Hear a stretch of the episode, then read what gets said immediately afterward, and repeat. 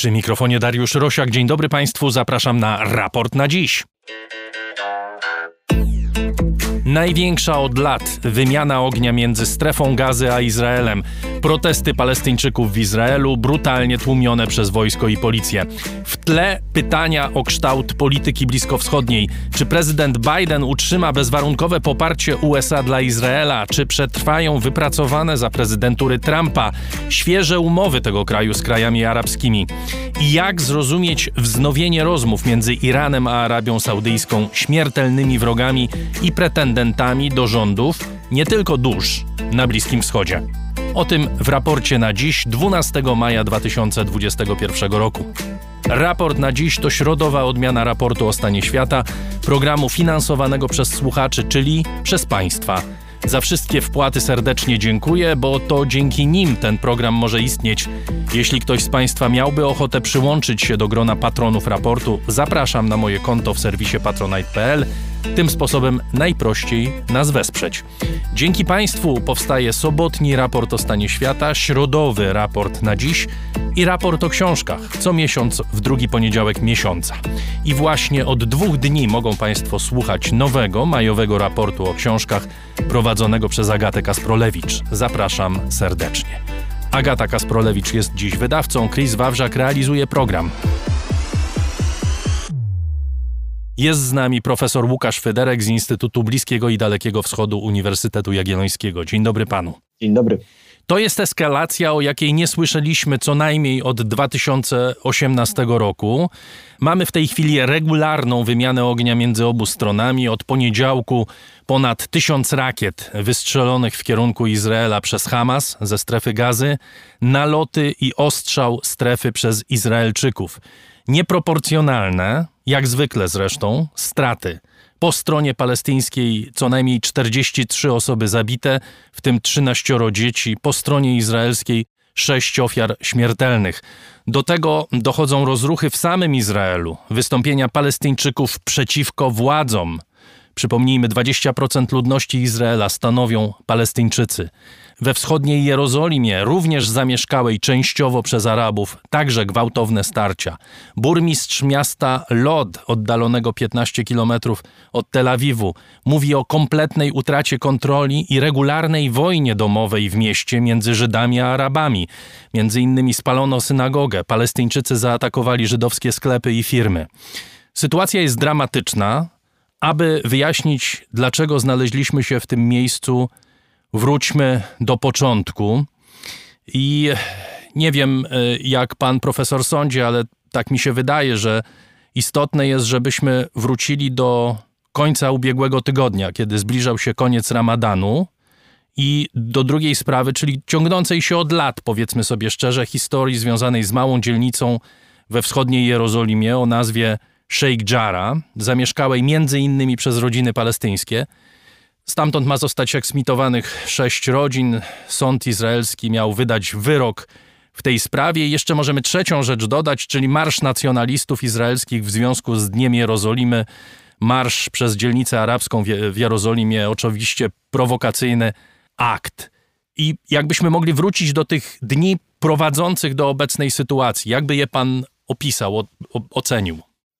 To jest um, oczywiście punkt e, rozpoczęcia naszej narracji też jest bardzo znaczący, bo um, każda ze stron konfliktu będzie wskazywać, że um, eskalacja zaczęła się od innego punktu, ale przyjmując to, co rzeczywiście jest w jakimś sensie e, początkiem takiego napięcia, czyli kwestię eksmisji e, rodzin palestyńskich z kamienic, z domów zajmowanych w Jarrah, to, no to trzeba też powiedzieć, że jest to element procesu. Tak? To się nie zaczęło y, tydzień temu, to się nie zaczęło dwa tygodnie temu. Sama, same kontrowersje wokół własności ziemi samej y, dzielnicy y, Sheikh Jarrah to jest historia, którą można opo by opowiadać co najmniej od początku lat 2000, bo wtedy po raz pierwszy organizacje, radykalne organizacje osadników żydowskich zaczęły realizować ten, ten, ten program e, na szerszą skalę no, zmiany demografii wschodniej Jerozolimy, przeważającej części te, obszaru Jerozolimy zamieszkałego przez ludność arabską. I, I do tego celu celu wykorzystywały środki, środki prawne, a konkretniej podważały prawo własności palestyńskie do, do, do ziemi, na której zostały zbudowane domy w Jerozolimie Wschodniej. W niektórych przypadkach jest to bardzo trudne, bo ta własność palestyńska jest, można ją wyśledzić w dokumentach od setek lat, ale w przypadku niektórych rodzin, właśnie tych, e, e, które są aktualnie wyrzucane ze swoich domów, było to łatwiejsze, bo są to rodziny, które zajęły te tereny, będąc sami e, uchodźcami z obszarów zachodniego Izraela, który został, obszarów zachodniej Palestyny, na której stworzono państwo Izrael w roku 1948. A więc te rodziny mieszkają tam od 1948 roku i tym samym łatwiej było podważyć ich ich prawo własności, E, sądy izraelskie, przed sądami izraelskimi te sprawy się toczą od lat nastu. Organizacje żydowskie wykazują, że e, bazując na dokumentach osmańskich, że to Żydzi, zresztą jemeńscy, nabyli te, mm, te ziemię w wieku XIX. E, taki komentarz historyczny może być to, to, jest, to jest, brzmi mało wiarygodnie, bo zarządów osmańskich sułtanowie osmańscy bardzo, od szczególnie drugiej połowy XIX wieku, bardzo uważnie e, przyglądali się Jerozolimie i, i, i mając świadomość istnienia syjonizmu już w końcu wieku XIX nie przyzwalali na e, sprzedaż ziemi Żydom akurat, więc no ale to jest jakby wątek odrębny trochę. Natomiast istotne w tej historii jest to, że sądy izraelskie mm, akceptują dowody zasadniczo jednej strony, te dowody historyczne e, strony żydowskiej, a, a, a nie akceptują kontrdowodów strony palestyńskiej. E, I, I, to doprowadziło do tego, że w wyniku też błędów takich proceduralnych w tym procesie przez Palestyńczyków popełnionych, ich najpierw uznano za, za no, nie za właścicieli, tylko za zasiedlających te domy, E, no i następnie w kolejnym kroku tego, tego przewlekłego procesu pojawiła się to co, to, to, co widzimy, czyli nakaz eksmisji. E, pojawiły się przepychanki e, w, w, w tych domach, gdzie osadnicy żydowscy, będąc już bliscy tego zwycięstwa sądowego, nie chcieli wpuszczać do domów Palestyńczyków. I to dziejąc, a, a cała ta dzielnica jest u, na skraju Starego Miasta Jerozolimie e, spowodowało solidarnościowe demonstracje e, palestyńskie i eskalację, którą mogliśmy obserwować ostatnimi dniami, eskalację, do której dochodziło też e, no, na samym wzgórzu świątynnym i w samym meczecie Al-Aqsa, gdzie w, w, w schronienie znajdowali ci bardziej brutalnie demonstrujący Palestyńczycy, za nimi w pogoń ruszyły siły bezpieczeństwa, policja izraelska, no i dochodziło do tych gorszących scen, czyli, czyli do, do, do scen, w których policja izraelska e, wrzucała granaty hukowe do środka meczetu, e, żeby, żeby rozproszyć e, demonstrantów, żeby, żeby wyłapać tych, tych najagresywniejszych. I mówimy tutaj o Jerozolimie i wprowadźmy element z gazy, czyli Hamas, który wydaje ultimatum w sprawie wyroku dotyczącego eksmisji Palestyńczyków z osiedla Sheikh Jarrah i jednocześnie Widzimy, co się dzieje na wzgórzu świątynnym. Do tego pewnie trzeba by było dodać również ten planowany na poniedziałek marsz nacjonalistów y, żydowskich w związku z świętem Dnia Jerozolimy. I od poniedziałku, kiedy dochodzi do ataku na wzgórzu świątynnym, ataku y, policji na protestujących i wtargnięcia do Alaksy, do meczetu, czy ostrzelania meczetu, Hamas ze swojej strefy gazy zaczyna strzelać w kierunku Izraela y, domowej roboty rakietami. Mhm. E, tylko zanim, zanim przejdziemy do tego, do, e, wydaje mi się, że jesteśmy bliscy opuszczenia jednego bardzo ważnego wątku e, tej całej historii. A tym bardzo ważnym wątkiem w mojej ocenie jest to, że e, wydarzenia, w, do których doszło w Sheikh Jarrah, następnie w e, meczecie Al-Aqsa, wywołały najpierw falę protestów solidarnościowych w, e, w Izraelu, protestów, których stroną byli izraelscy Palestyńczycy, a więc nie ci Palestyńczycy, którzy mieszkają na zachodnim brzegu albo w strefie gazy, ale ta część ludności, będącej obywatelami Izraela, która poczuła się współ, no, do wspólnoty losów z tymi Palestyńczykami ze wschodniej Jerozolimy i, i te protesty przetoczyły się przez cały kraj właściwie, wszędzie tam, gdzie mieszkają izraelscy Palestyńczycy. I dlaczego to jest ważne, wydaje mi się, bo we wszystkich wcześniejszych eskalacjach, które obserwujemy w Izraelu na osi konfliktu izraelsko-palestyńskiego od przynajmniej końca drugiej intifady, czyli, czyli no od, od początku lat 2000, e, Palestyńczycy izraelscy, czy też arabscy obywatele państwa Izrael pozostawali poza tymi konfliktami, pozostawali e, nie angażowali się w nie. Teraz, w momencie, kiedy rdzeniem konfliktu jest wysiedlenie czy, czy eksmisja mieszkańców wschodniej Jerozolimy, e, zaktywizowali się. Mieliśmy tutaj do czynienia z tym ruchem, oddolnym ruchem protestu, e, takiego społecznego, e, który, który był w dużym stopniu realizowany przy pomocy takich metod protestu bez, bez przemocy i w pewnym sensie dlatego był nowością i dlatego był też dużym problemem wizerunkowym dla, dla, dla, dla Izraela. Natomiast e, rzeczywiście Hamas się w to włączył. Hamas e, wykorzystał niejako tą energię społeczną, którą, e, którą uwolniły, która się uwolniła wśród Palestyńczyków zamieszkujących Izrael i wschodnią Jerozolimę, E, i włączył się w sposób klasyczny, to znaczy zarówno Hamas, jak i islamski dżihad, bo mamy tutaj dwa ugrupowania, które e, mają swoje e, zbrojne milicje czy siły zbrojne w Gazie. No rzeczywiście rozpoczęły ostrzał, niejako oportunistycznie podpinając się pod, pod, te, pod te protesty i no realizując swoje cele, a, a w każdym razie cele swoje i swoich zagranicznych protektorów. E, e, bo może to warto też wspomnieć, że e, te dwa ugrupowania różnią się nieco swoją międzynarodową orientacją. Islamski dżihad jest ugrupowaniem kontrolowanym w dużym stopniu przez Iran i, i, i irańską gwardię rewolucyjną. Jego główni dowódcy i ośrodki decyzyjne znajdują się w tym momencie pod Damaszkiem, w, w, w, nie, na obszarze Syrii, ale ale pod ścisłą kontrolą Irańczyków. Natomiast Hamas jest y, głównie wspierany, jego głównym patronem zagranicznym jest Katar i tutaj, tutaj to jest, Doha jest tutaj punktem odniesienia dla tych działań e, działań Hamasu. Mieliśmy ostrzał ze strony Hamasu i na to bardzo szybka reakcja izraelska. Jak zwykle ta reakcja jest bardzo szybka, bardzo brutalna. Najpierw ginie około 20 osób w strefie gazy, potem więcej. Oczywiście wszystkie media koncentrują się na ofiarach palestyńskich, bo ich jest więcej i co być może najważniejsze w całej tej historii, jeśli chodzi o technologię, y, powiedzmy, tego konfliktu, ostrzał Y, Hamasu jest y, w miażdżącej większości nieskuteczny. To znaczy, te rakiety nie dolatują, ponieważ Izrael dysponuje znakomitym systemem obrony zwanym żelazną kopułą, który wyłapuje wszystkie te rakiety i detonuje je w powietrzu.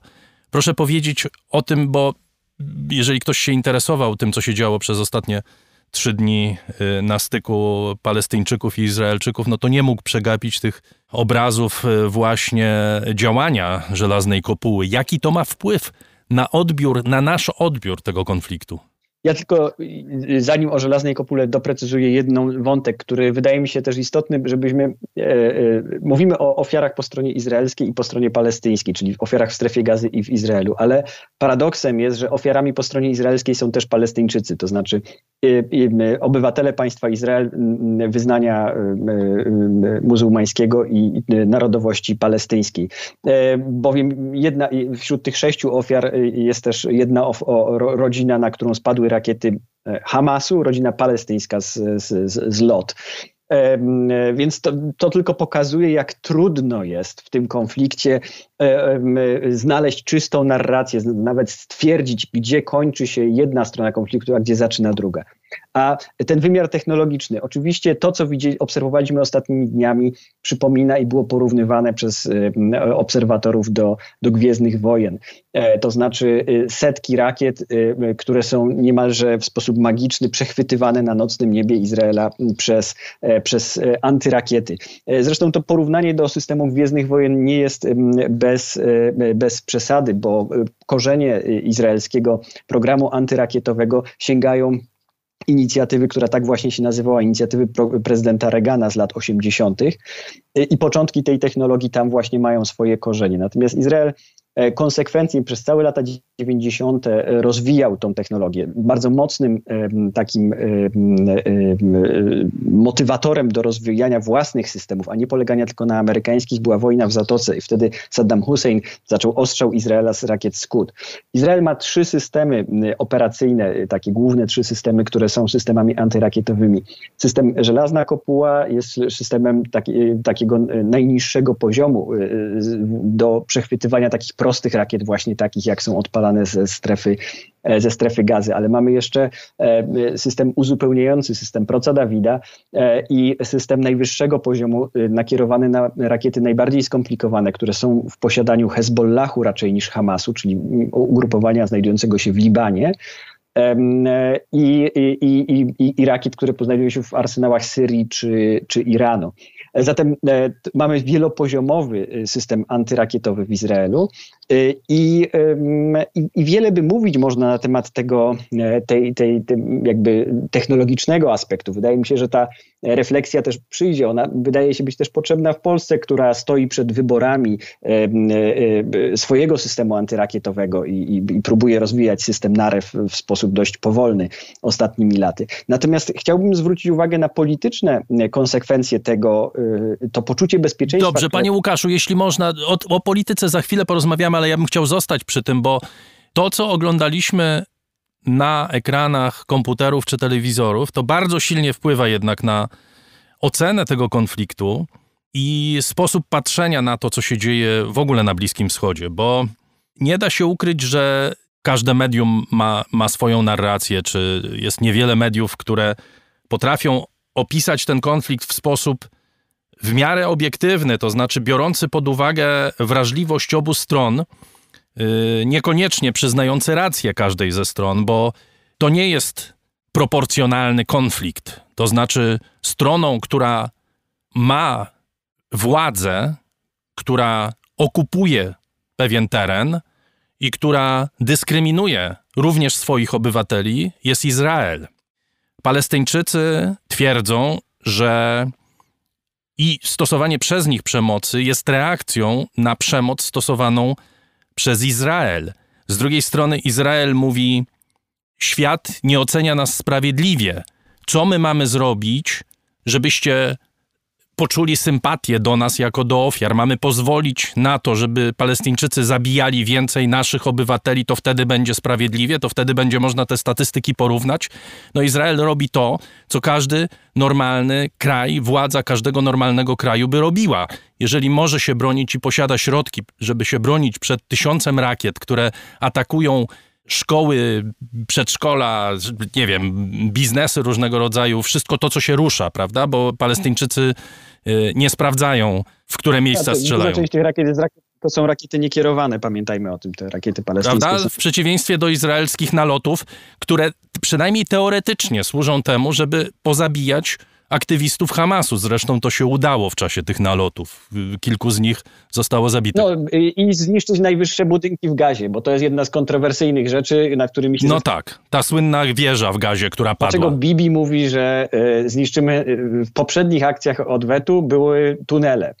A teraz akurat są najwyższe budynki w gazie. I dlaczego akurat to jest celem, y, się wszyscy zastanawiają. No dobrze, opowiedzmy o tej dysproporcji. Jak na to patrzeć? Jak sobie poradzić z pytaniem, które pewnie każdy sobie zadaje i na które nie ma łatwej odpowiedzi. To znaczy, gdzie jest wina? Po czyjej stronie jest większa racja? E, e, to jest bardzo. Ja się mm, zgadzam z tym, co, co pan redaktor e, powiedział. To znaczy, jest bardzo trudno oddzielić i w pewnym sensie obydwie strony zamazują tą przestrzeń. To znaczy, z jednej strony poparcie dla słusznej obrony Izraela, ale nie popieranie y, ekspansjonistycznej polityki y, zagarniania ziem y, izraelskich, no nielegalnej w świetle prawa międzynarodowego, nie popieranie polityki zmiany demograficznej na terytoriach okupowanych, sprzecznej z prawem międzynarodowym, czy dyskryminacji właśnie obywateli arabskich Izraela. To trudno jest rozdzielić, gdy, gdy, gdy widzimy, szczególnie gdy działają emocje, bo dodajmy, że przecież te obrazy, które widzimy, obrazy cierpienia, zniszczeń, e, oddziaływują na nasze emocje e, e, bardzo mocno. I tu tym trudniej jest o taką racjonalną ocenę. Po stronie palestyńskiej również sympatyzowanie z ofiarami, z, z, z, wykluczeniem i z dyskryminacją, którą dotyka Palestyńczyków na bardzo różnych poziomach i, i, i cierpieniem tego narodu nie powinno i nie musi rodzić odruchu usprawiedliwienia, sięgania do E, metod e, terrorystycznych. Natomiast e, no, to jest poziom takiego, takiej refleksji, na którą niewielu może sobie pozwolić. Dlaczego? Dlatego, że tych niewielu, którzy sobie można to pozwolić, to są ludzie siedzący w bezpieczeństwie Europy czy Stanów Zjednoczonych, a zarazem no niejako zawodowo nakierowani, czy, czy też mając na tyle czasu, żeby, żeby, żeby ten konflikt analizować w szczegółach i dostrzegać te niuanse. Dla opinii publicznej w e, Stanach Zjednoczonych, które są tutaj oczywiście najważniejszym e, partnerem, najważniejszym aktorem, no bardzo często to jest wybór w tych bardzo jasny, to znaczy albo jestem za Izraelem, albo przeciw. E, I, i, i w dobie spolaryzowanych społeczeństw tym bardziej jest mniej miejsca na te, na te niuanse. Dlatego tak trudna jest e, e, polityka teraz, tak, tak trudne wybory czekają administrację Bidena e, i tak, tak trudne dyskusje stoją przed kongresem, bo, no bo podkreślmy jeszcze raz, oczywiście o ile Europa tutaj jasno, większość państw europejskich indywidualnie i, i Unia Europejska jako całość artykułuje swoje stanowisko, no stojące na, na, na gruncie prawa międzynarodowego, na gruncie ustaleń jeszcze z Oslo, które których, w których horyzoncie jest powołanie dwóch państw, państwa izraelskiego i państwa palestyńskiego. My podkreślmy, że mówi pan o polaryzacji. Ta polaryzacja już w tej chwili w Izraelu postępuje w ten sposób, że są poważni politycy.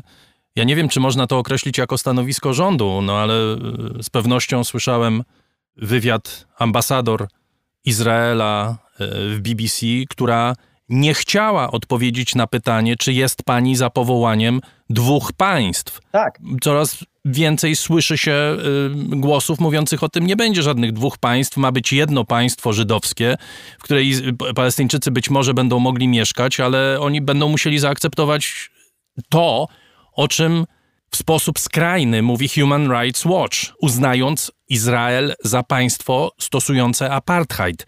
To są bardzo mocne słowa, słowa, które jeżeli zostałyby w jakikolwiek sposób uznane, mają kolosalne konsekwencje prawne. Oczywiście. I tutaj dochodzimy do zagadnienia związanego z poczuciem bezpieczeństwa, które wynika po części z technologii.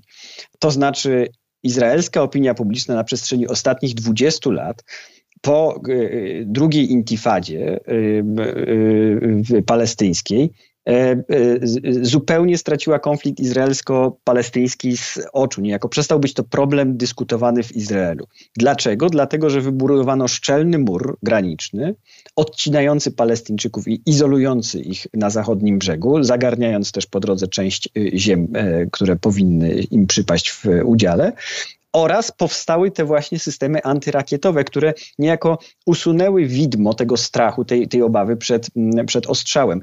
Y, izraelskie społeczeństwo poczuło się bardzo bezpiecznie i przestało myśleć o tym, że ma konflikt z Palestyńczykami.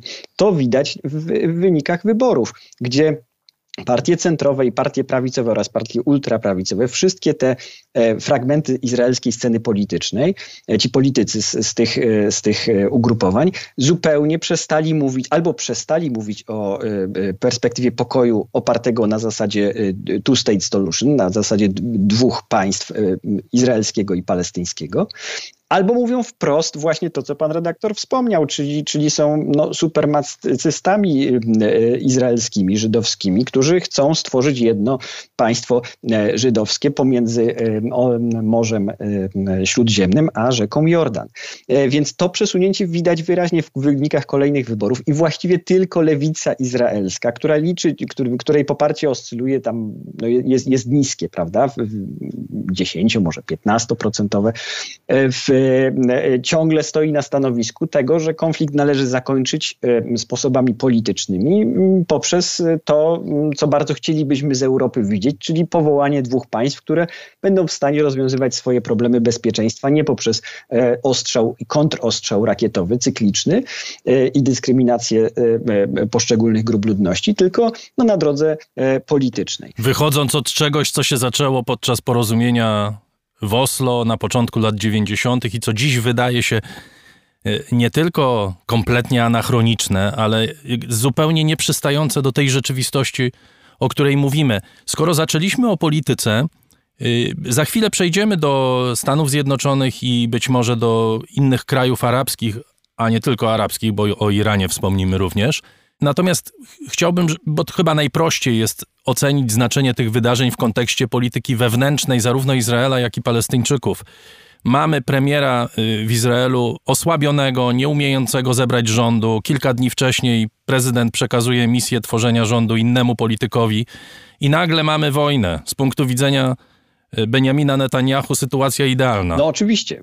Wojna wywołuje, jak wiemy, ten efekt gromadzenia wokół flagi, e, wzmacnia władzę wykonawczą w każdym kraju, usuwa osoby, partia czy stronnictwo, które jest aktualnie przy władzy, korzysta z tej mobilizacji nacjonalistycznej. E, w każdym przypadku to się zawsze sprawdza, więc niewątpliwie ta eskalacja służy Benjaminowi Netanyahu i można zakładać, że jeżeli kierował się będzie, tak jak do tej pory to robił, przede wszystkim logiką własnego przetrwania, to e, e, zadba o to, żeby ta eskalacja jeszcze e, jakiś czas potrwała, bowiem no niewątpliwie służy to, to jemu. Po stronie palestyńskiej natomiast mamy też pewne zmiany, o których warto wspomnieć. To znaczy ten konflikt, ta eskalacja, czy też ta odsłona tego konfliktu pokazuje dowodnie zupełny brak E, e, brak jakiejkolwiek mocy sprawczej e, Mahmuda Abbasa i kierownictwa OWP. Anachroniczność tej organizacji, jej nieprzysta nawet demograficzne nieprzystawanie do tego, czego chcą Palestyńczycy, jakie mają potrzeby, E, skostnienie e, e, OWP jest zupełnym przeciwieństwem tego, co widzimy na ulicach, tego ruchu obywatelskiego nieposłuszeństwa, czy, czy, czy nawet w przypadku tych Palestyńczyków nie mają, trudno mówić o obywatelskim nieposłuszeństwie. Palestyńczycy ze wschodniej Jerozolimy czy z zachodniego brzegu przecież nie mają obywatelstwa izraelskiego, więc trudno tu o takim mówić. Zatem no, może podkreślmy to, że ten konflikt w wymiarze wewnątrzpolitycznym w jaki sposób łatwiej nam nakreślić, komu służy na izraelskiej scenie politycznej. Służy y, skrajnej prawicy w krótkim terminie i, i, i Binjaminowi Netanyahu, który z, z jej szeregów rozmaitych, od kahanistów e, po, po, po, po, po ugrupowania świeckie, czerpie swoich koalicjantów. Ale trudniej jest wskazać tutaj jakąś, jak, jakąś jasną trajektorię po stronie palestyńskiej, ponieważ palestyńska scena polityczna stoi przed dużymi przewartościowaniami. E, oczywiście na tym wpływ na to będzie miało, na to jak one się potoczą, będzie miała reakcja państw arabskich. E, pamiętajmy, że nadal mimo wszystko na e, sprawy wewnątrz Palestyny państwa arabskie mają spory wpływ, szczególnie poprzez e, strumienie finansowe. No tutaj Katar, który finansuje zasadniczo strefę gazy w dużym stopniu i finansuje też Hamas, jest, jest, jest przykładem. Stąd trudniej pokazać trajektorię, którą potoczy się polityka e, palestyńska, ponieważ zmiana generacyjna musi tutaj nastąpić. Popatrzmy na sytuację zewnętrzną. Pan wspomniał o Stanach Zjednoczonych. Mamy arcytrudną sytuację dla Bidena. Zanim doszedł do władzy, mieliśmy oznaki porozumienia. Oczywiście kosztem Palestyńczyków, jak to zwykle, między Ameryką Donalda Trumpa a krajami arabskimi.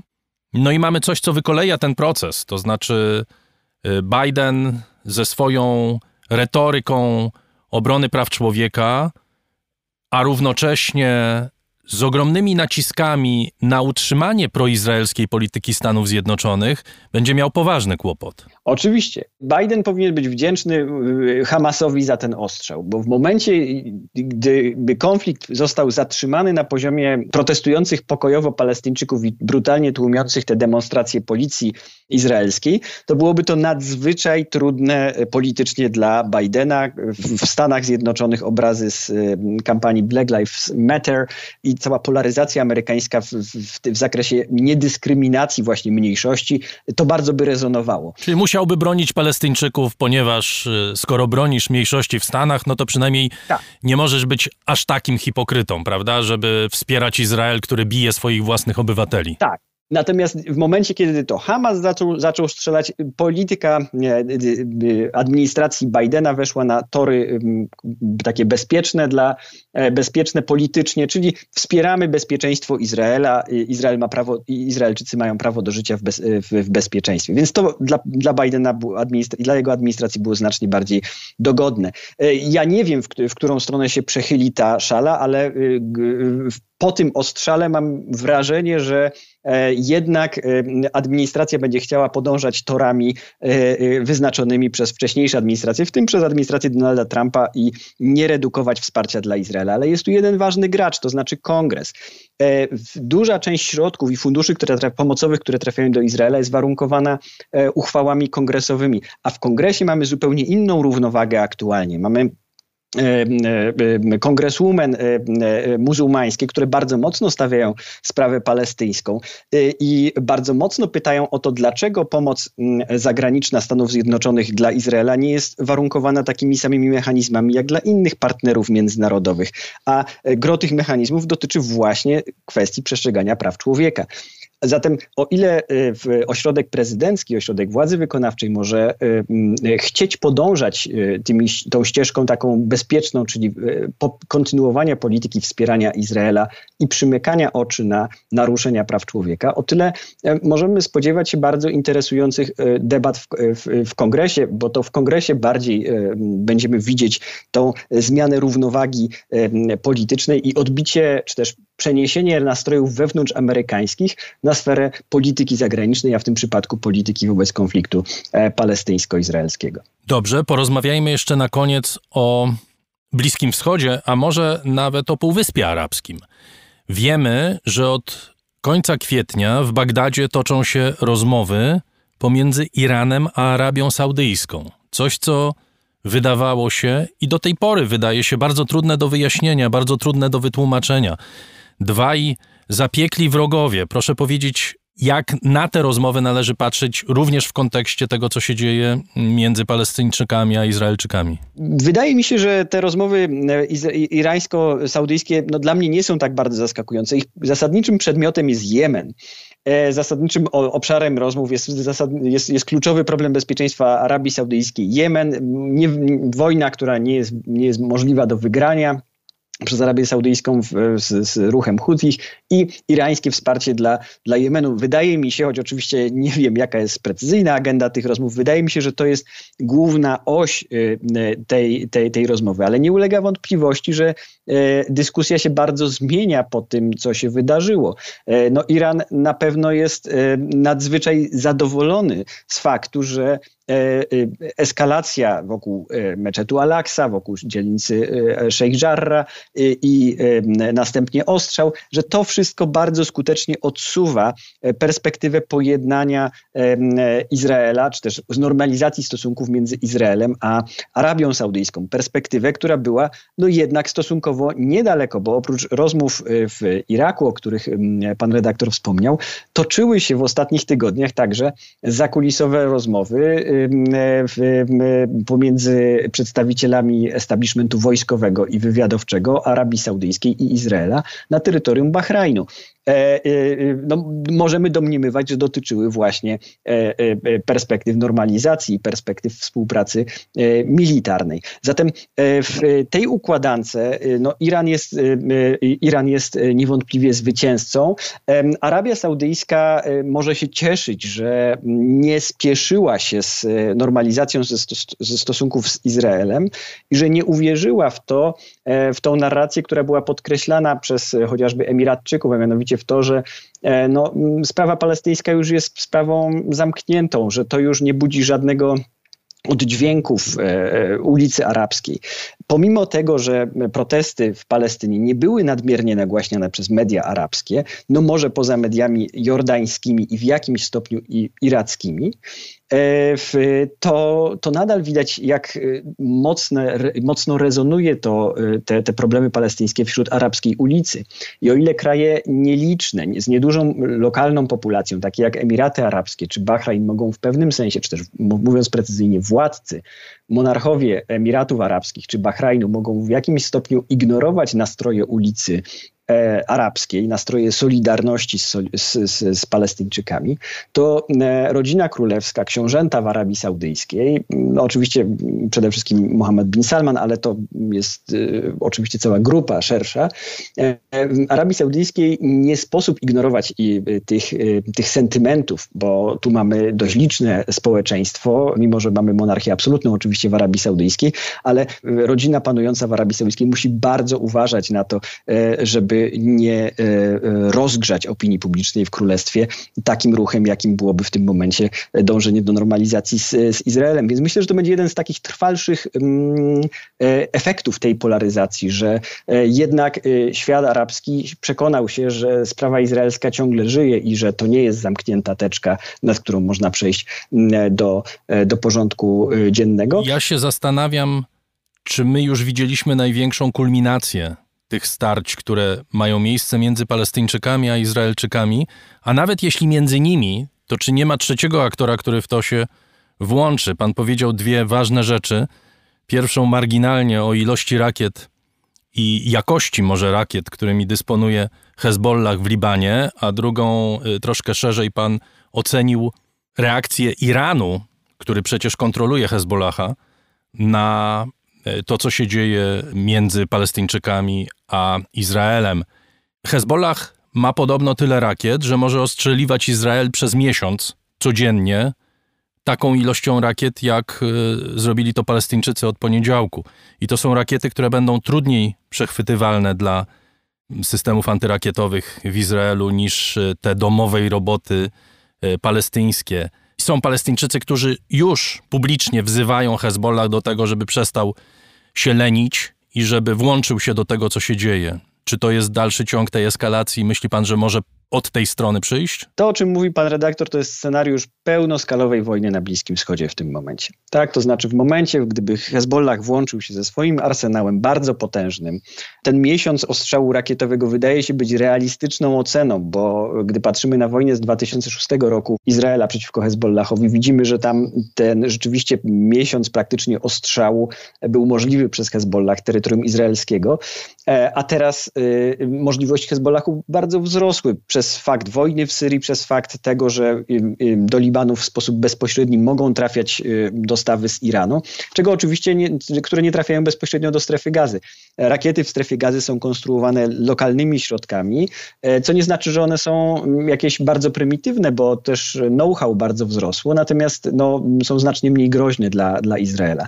Zatem wizja, w której Hezbollah włączyłby się do tego konfliktu, to jest wizja będąca bardzo dużym wyzwaniem bezpieczeństwa Izraela, bo E, atak z dwóch kierunków, czy z trzech kierunków, jeżeli by Iran, e, czy też e, milicje proirańskie zaczęły strzelać z terytorium Syrii, które jest, jak wiemy, w dużym stopniu kontrolowane przez proirańskie milicje, prawdopodobnie znacznie obniżyłby skuteczność tych wszystkich trzech izraelskich systemów przeciwrakietowych.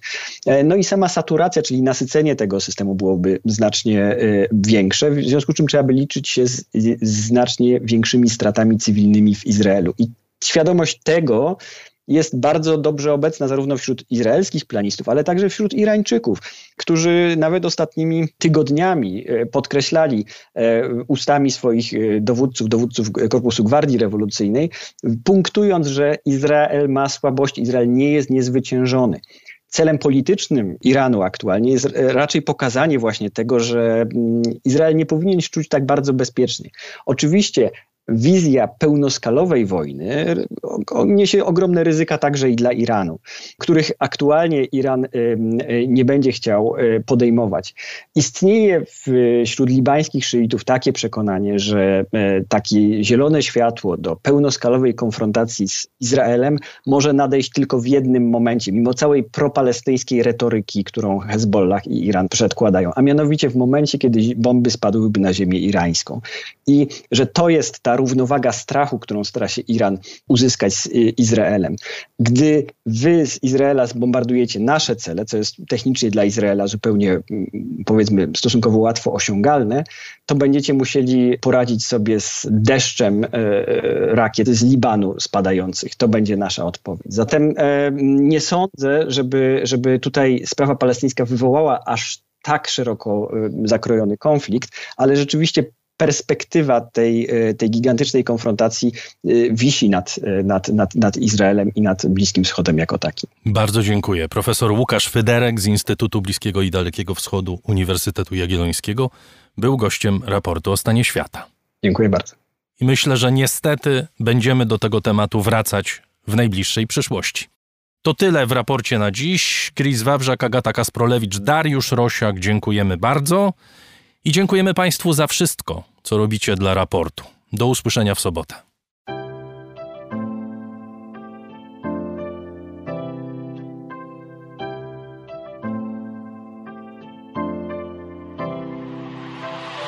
Raport o stanie świata od marca ubiegłego roku rozwija się dzięki Państwa zaangażowaniu i szczodrości. To dzięki Wam możemy opowiadać o świecie przy pomocy dźwięków. Dzięki Wam ten program jest przygotowywany w profesjonalny sposób z zachowaniem najwyższej jakości, bo na nią właśnie zasługują słuchacze raportu o stanie świata. Z serca dziękuję wszystkim Państwu za wpłaty. Wasza hojność jest dla mnie ogromnym zobowiązaniem. Zbiórka na patronite.pl ciągle trwa, zachęcam do udziału.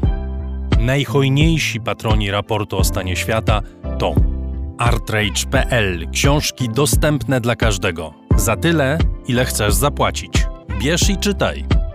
Hotel Bania, Termal i Ski w Białce Tatrzańskiej, oferujący pobyty z wycieczkami rowerowymi Bania Velo.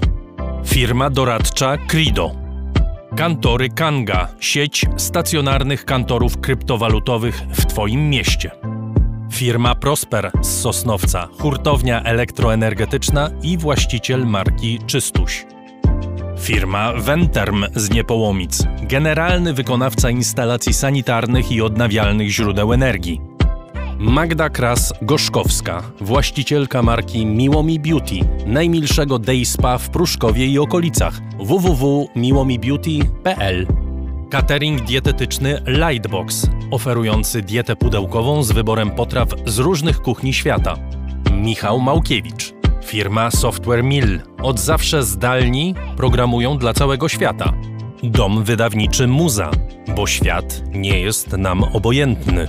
Firma Surfshark, dostawca sieci VPN, narzędzia, które zapewnia prywatność i bezpieczeństwo w sieci. Uber, myślimy globalnie, działamy lokalnie. A także firma Ampio Smart Home. BIMV.pl, kursy online dla inżynierów. Grupa brokerska CRB, ubezpieczenie należności dla Twojej firmy. Bezpłatne porównanie ofert www.grupacrb.pl Mariusz Drużyński. Salony meblowe Faster, Zełku i Białego Stoku wspierają piękne wnętrza. Agata Fischer. Galmet. Polskie pompy ciepła. JMP. Z miłości do sportu, z najlepszych tkanin w sercu Podhala szyjemy dla Was porządną odzież. Palarnia kawy La Cafo z Augustowa. Gosia i Michał Kowalczewscy. Alan Meller. Aplikacja Moja Gazetka. Polska proekologiczna aplikacja zakupowa z gazetkami promocyjnymi i nie tylko. Moja Gazetka. Kupuj mądrze. Paweł Nowy Nowak. Wydawnictwo SQN. Wydawca reportaży Mecz to Pretekst i Republika Samsunga.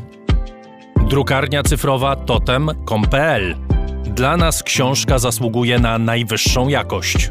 Fundacja Wasowskich, opiekująca się spuścizną Jerzego Wasowskiego i wydawca książek Grzegorza Wasowskiego. Szczegóły na wasowscy.com. Dziękuję bardzo. To dzięki Państwu mamy raport o stanie świata.